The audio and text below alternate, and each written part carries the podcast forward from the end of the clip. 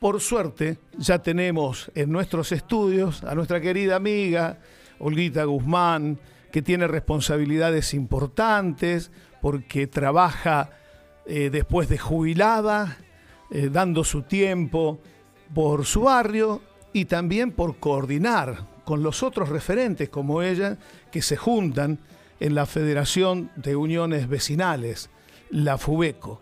Vamos a saludarla. Olita, buen día, ¿cómo estás? Buen día, Cacho, buen día, Pavel, agitada? Buen día, Mónica. No. ¿Te viniste corriendo? No, vine en auto, tranquila. Qué gusto verte. Igualmente. Qué gusto charlar contigo. Igualmente. De algo que nosotros entendemos muy importante, como es el vecinalismo. ¿Qué hacen los vecinalistas? Los vecinalistas, bueno, venimos haciendo un trabajo no de Olga, sino de hace muchos años, la FUVECO. Se creó en el 2006, el primer presidente fue Julio Gordillo, y bueno, una comisión de gente muy importante de Caleta Olivia, de vecinos muy reconocidos, Jesús Reynoso, Julito Huaitima, que sigue, por supuesto, como nuestro tesorero en la FUVECO, ¿sí? Un abrazo, Julia. Sí. Imagínate que no estamos en pandemia. Hacer el ejercicio de retrotraerte unos años atrás.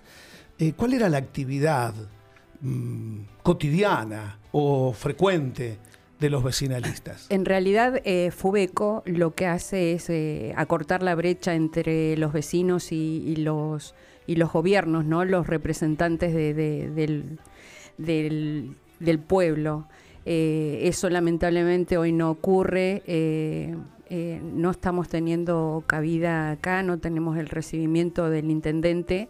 Lo venimos diciendo ya hace, en varias notas, el ninguneo, como vos dijiste antes, en una introducción, el ninguneo hacia las instituciones.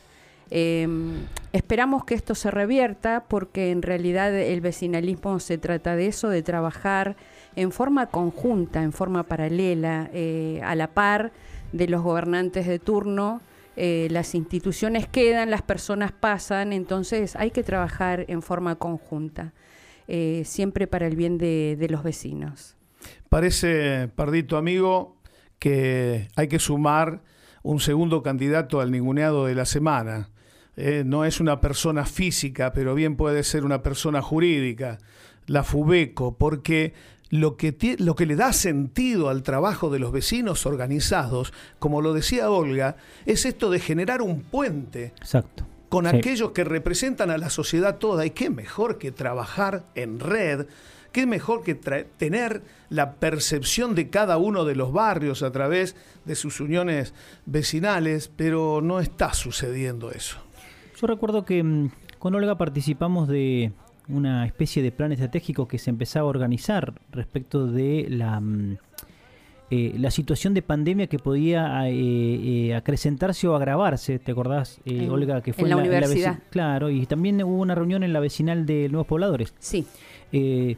Pensé que a partir de esa iniciativa FUVECO, en nombre de... Claro, vos también estuvimos juntos, Cacho, tenés razón. Pardito. Bueno, pensé que FUVECO se sumaba. Esto parece algo contradictorio, lo mencionaba la vez pasada, ¿no? Veíamos en la mesa del COE, porque hay que tomar decisiones para el pueblo, al Poder Legislativo, y desapareció. En un momento convocaron a la FUVECO y desapareció. Entonces, yo recuerdo hace un par de años... me tocaba estar en la Agencia de Desarrollo y pasó lo del tema del agua, esos creo que meses, que casi un mes que estuvimos sin agua, donde fue la manifestación más grande en la ruta, y me acuerdo que la pequeña búsqueda de soluciones se hizo con las vecinales, o sea, buscar que las vecinales convoquen a los vecinos que tenían problemas con sus tanques, con sus líneas y demás. ¿Y prosperó esa iniciativa, esa reunión que se hicieron en tu barrio? No, porque después todo ese equipo de gente que estaba muy bien preparado, que tenían un plan estratégico, quedó en la nada. O sea, el gobierno aparentemente no quería este plan estratégico. ¿Y cómo es la interacción de las uniones vecinales con el COE? En ese momento los vecinalistas pedían que hubiera un representante de la FUVECO en el COE, y bueno, ellos... Decidieron que no, porque había un decreto provincial en el cual el COE estaba conformado por...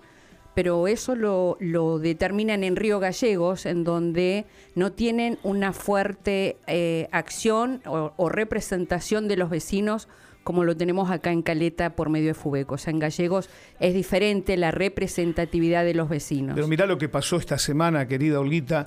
Hubo un decreto, el 321 de la provincia, que tomaba decisiones, pero después la aplicabilidad hizo que muchas cosas se fueran modificando. No hay que atarse a eso, mucho menos cuando se trata de que no está prohibido hacer participar a los vecinalistas de un comité que debe ser eso, un comité amplio. Nosotros lo venimos diciendo en el programa anterior, manifestábamos que ya casi es un triángulo entre el intendente, el director del hospital, con quien hay vínculos que a la sociedad han alarmado, y con el jefe de policía, con quien hay vínculos que a la sociedad han alarmado.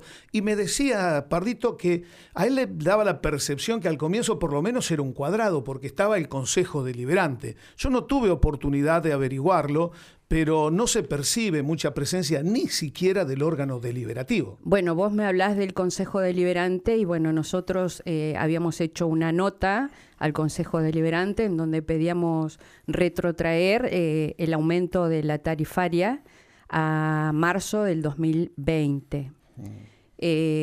Nunca nos respondieron, o sea, nos respondieron así por mensaje 2 concejales o 3, y el que respondió fue el intendente por medio de los medios televisivos.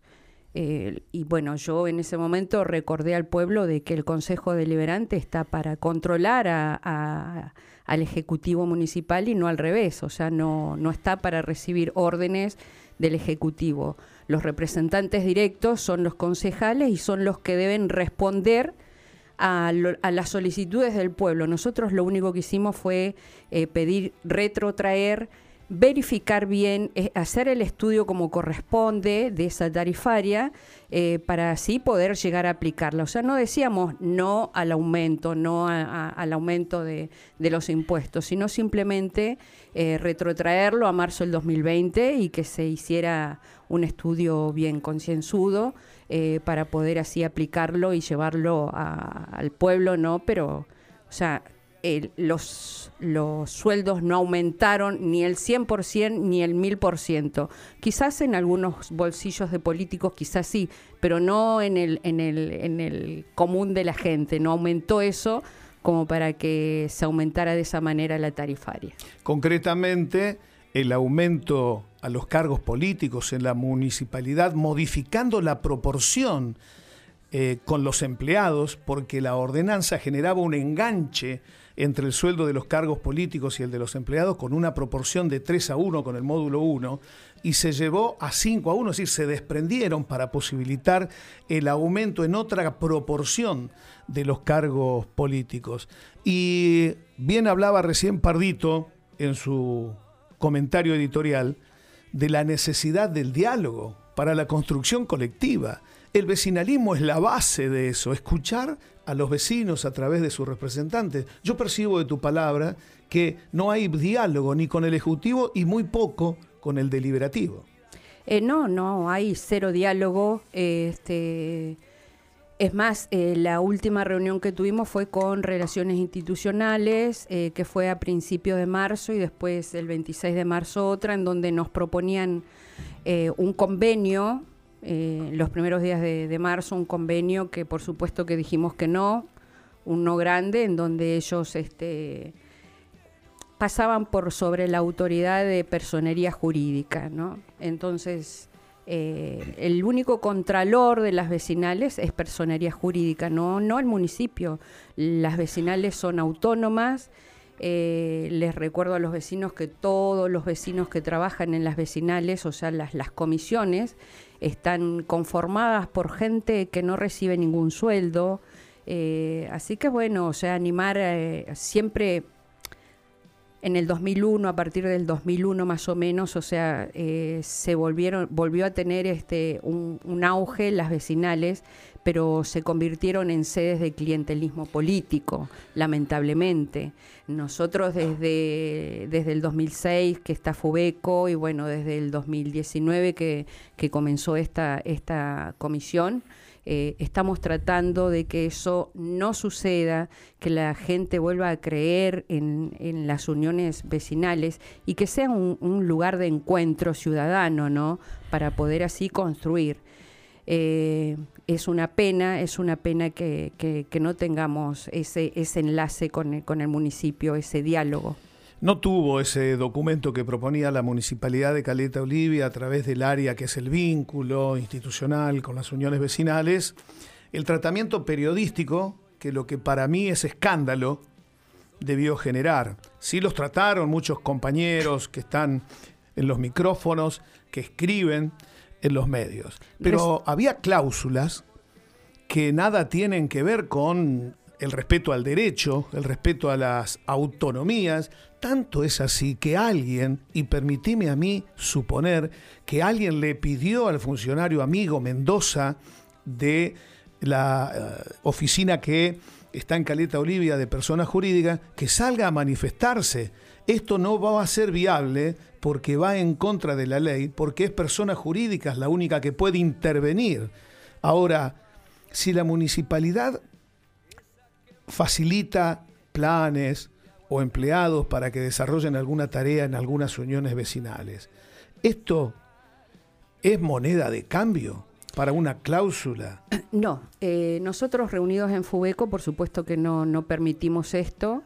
En la última reunión quedaron, yo no estaba en la localidad, quedaron en que desde Relaciones Institucionales iban a ir vecinal por vecinal. Las vecinales más activas de la FUVECO dijeron que no, o sea, el Nuevos Pobladores, te puedo hablar por el barrio Nuevos Pobladores, no va a firmar ningún acuerdo. Sí podemos continuar como siempre, o sea, nosotros tenemos las puertas abiertas para que sigan funcionando los talleres gratuitos en donde hay personal municipal. Siempre lo hicimos sin firmar ningún acuerdo. ¿Y en ese borrador estaba la palabra intervención? Sí. Concretamente. Sí, lo sacaron después, pero... Que la municipalidad tenía la facultad de intervenir una entidad autónoma con personería jurídica. Después lo sacaron y por supuesto salió Claudio Mendoza que... Aclarar el tema de cómo Personería Jurídica es el único ente contralor de las asociaciones vecinales. Recuerda, Pardito, que el programa pasado pasábamos audios donde se reconocía que la actividad original fue la de abogado, no la de escribano. Hay veces que yo titubeo en cuanto a si es desconocimiento o si, a pesar de que hay conciencia, igual se avanza. Difícil, a mí me... La escucho atentamente a Olga y también me genera algo de duda de por qué la FUVECO no sale, por qué la FUVECO no es llamada en otros medios para contar estas cosas. Entonces, lo que uno se plantea también diciendo, a ver... hay una organización vecinal que se organizó, valga la redundancia, muy bien, por allá pasando el año 2000, con sus infraestructuras, con sus sedes, con sus quinchos, con sus salones de fiestas, empiezan a organizarse, porque eso lleva su tiempo. A nosotros como cooperativa nos pasa, organizarse, los vecinos que a veces no tienen el mismo interés, que es un interés sin fines de lucro, el interés por el bien común o por mejoras para el barrio, y entre idas y vueltas, desaparecen. Entonces, la verdad que llama la atención, Olga, que estemos viviendo nuevamente el acallamiento del tercer sector, que era como lo había dicho yo en la columna editorial.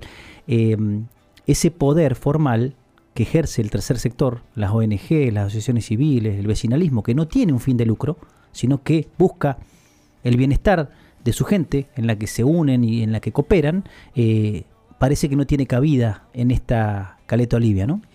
Es difícil, vos fíjate que en el gobierno anterior, o sea, cuando estaba Prades de intendente, habíamos llegado a reuniones en donde teníamos proyecto presentado a la universidad,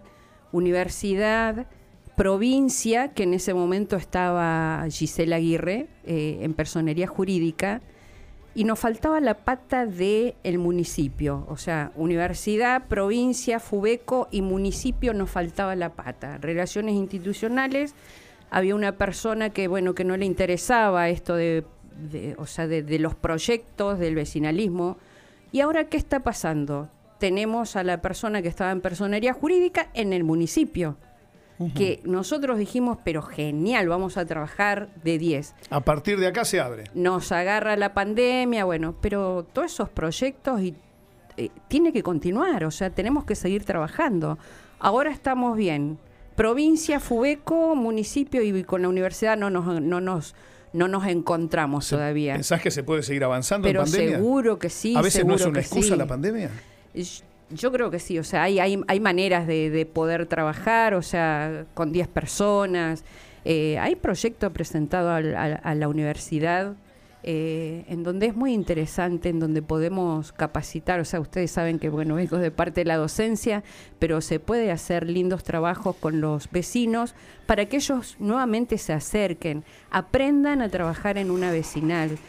Aprender no hacer las cosas en el aire, el llamo a uno, llamo al otro, hablé con este, no, vamos a escribirlo, vamos a proyectarlo, para que para cuando yo no esté, la otra persona o la otra comisión continúe con esos proyectos que son siempre de acuerdo a las necesidades de cada barrio. En Dos Nadies abonamos la construcción colectiva, es fundamental partir desde las bases que son los vecinos, ustedes representan a los vecinos de los barrios, interactúan con ellos. De allí puede surgir el consenso para verdaderas políticas, como bien dije recién, consensuadas, que es lo mejor que puede pasar. Esta modalidad de planificación estratégica a la que empezamos a participar ustedes, nosotros, con entusiasmo, y que se quedó a mitad de camino, y hoy vemos que está todo muy cerrado. Me da la sensación que cuando alguien tiene buenas ideas, buenos proyectos, si no sale de parte de ellos, es inviable. Para ellos, ¿no? No para nosotros. Me llaman para preguntar, ¿qué pasa con tal vecinal? Bueno, esa vecinal tiene una normalizadora. ¿Y cómo hago? Bueno, ustedes tienen que asociarse, pagar una cuota de socio, para que cuando nos habiliten desde Personería Jurídica, desde provincia, puedan participar y estar presentes, o sea, en una comisión. Ahora hay un comunicado desde Personería Jurídica de provincia en donde las asambleas se pretende que se hagan en forma virtual. Ayer quedé en hablar con Claudio y después se me pasó, con Claudio Mendoza de Personería Jurídica. Es imposible hacer una asamblea con los vecinos virtual. O sea, hay que buscar la forma de poder hacer una asamblea en un lugar más amplio, con menos gente, con la cantidad de gente necesaria como para conformar una comisión. O sea, pongo un ejemplo, Barrio Parque, porque Barrio Parque tenemos los vecinos un poco más grandes, no van a poder conectarse a un Zoom. Por ahí también la gente de las comisiones no podemos conectar a los pibes para que estudien, vamos claro. A vos entonces, no podés hacer una conexión telefónica, ¿viste? En el programa de hoy, que Olguita tiene que venir caminando, vamos a hacer una asamblea de 432 equipos por Zoom. Claro, y las asambleas, o sea, de elecciones no son tan multitudinarias, o sea, así como con mucho furor. No, claro, lo mío 40 personas, con mucho furor. Olguita, somos conscientes que estamos atravesando una situación difícil, segunda ola, nuevas cepas, por un lado más contagiosidad, por otro lado puede ser más mortalidad, tiene que avanzar la vacunación, tiene que avanzar el testeo. Los vecinos absolutamente son conscientes de que hay que cuidarse, pero hay veces que tomando ciertos resguardos, con lugares bien amplios, bien distanciados, las asambleas se pueden realizar. Es como vos decís, si tenés un padrón de 100, a las asambleas no van la mayoría, van menos de la mitad. No, y actualmente, o sea, no hay padrones de 100 socios, o sea, claro. Los socios un año pagan, otro no, claro. Es así, es muy fluctuante todo eso. Así que bueno... Que sirva este espacio para esto que hiciste recién, que es convocar a los ciudadanos a transformarse en vecinos participantes, ¿no? Que se acerquen a las uniones vecinales, que tengan vocación por aportar, porque, como dijiste, los gobiernos pasan. O se abren las puertas o hay que esperar que el que venga sienta que los vecinos necesitan vincularse con sus representantes elegidos por la democracia. Es así, Cachito, así que bueno, vuelvo a recordarles a todos los vecinos que se acerquen a las vecinales, si tienen dudas que nos llamen, mi número de teléfono lo tienen casi todos, así que cualquier duda que tengan nos llaman, nosotros les decimos cómo actuar. Vos sabés que siempre hacemos un ping-pong, rapidito, ¿eh? ¿Te acordás el programa de Ginsburg que hacía el ping-pong? Bueno, no te vamos a hacer la pregunta que hacía siempre el petizo. No me acuerdo qué era. A ver, ¿tenés un referente de esto de la construcción colectiva? ¿Alguna persona? Puede ser caballero, puede ser dama, que a vos te signifique que es un referente de esto de construir de manera colectiva, como hacen las uniones vecinales. No. Mirá vos. Y escúchame. Puede ser un constructor colectivo de otro lugar. Sí, no, puede ser international, nacional, zonal, local. ¿Mm?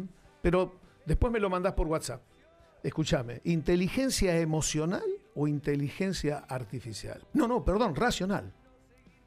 ¿Inteligencia racional, cabeza solamente, o inteligencia emocional, corazón? Tiene que ser las dos cosas, no puede ser separado. Tiene que ser.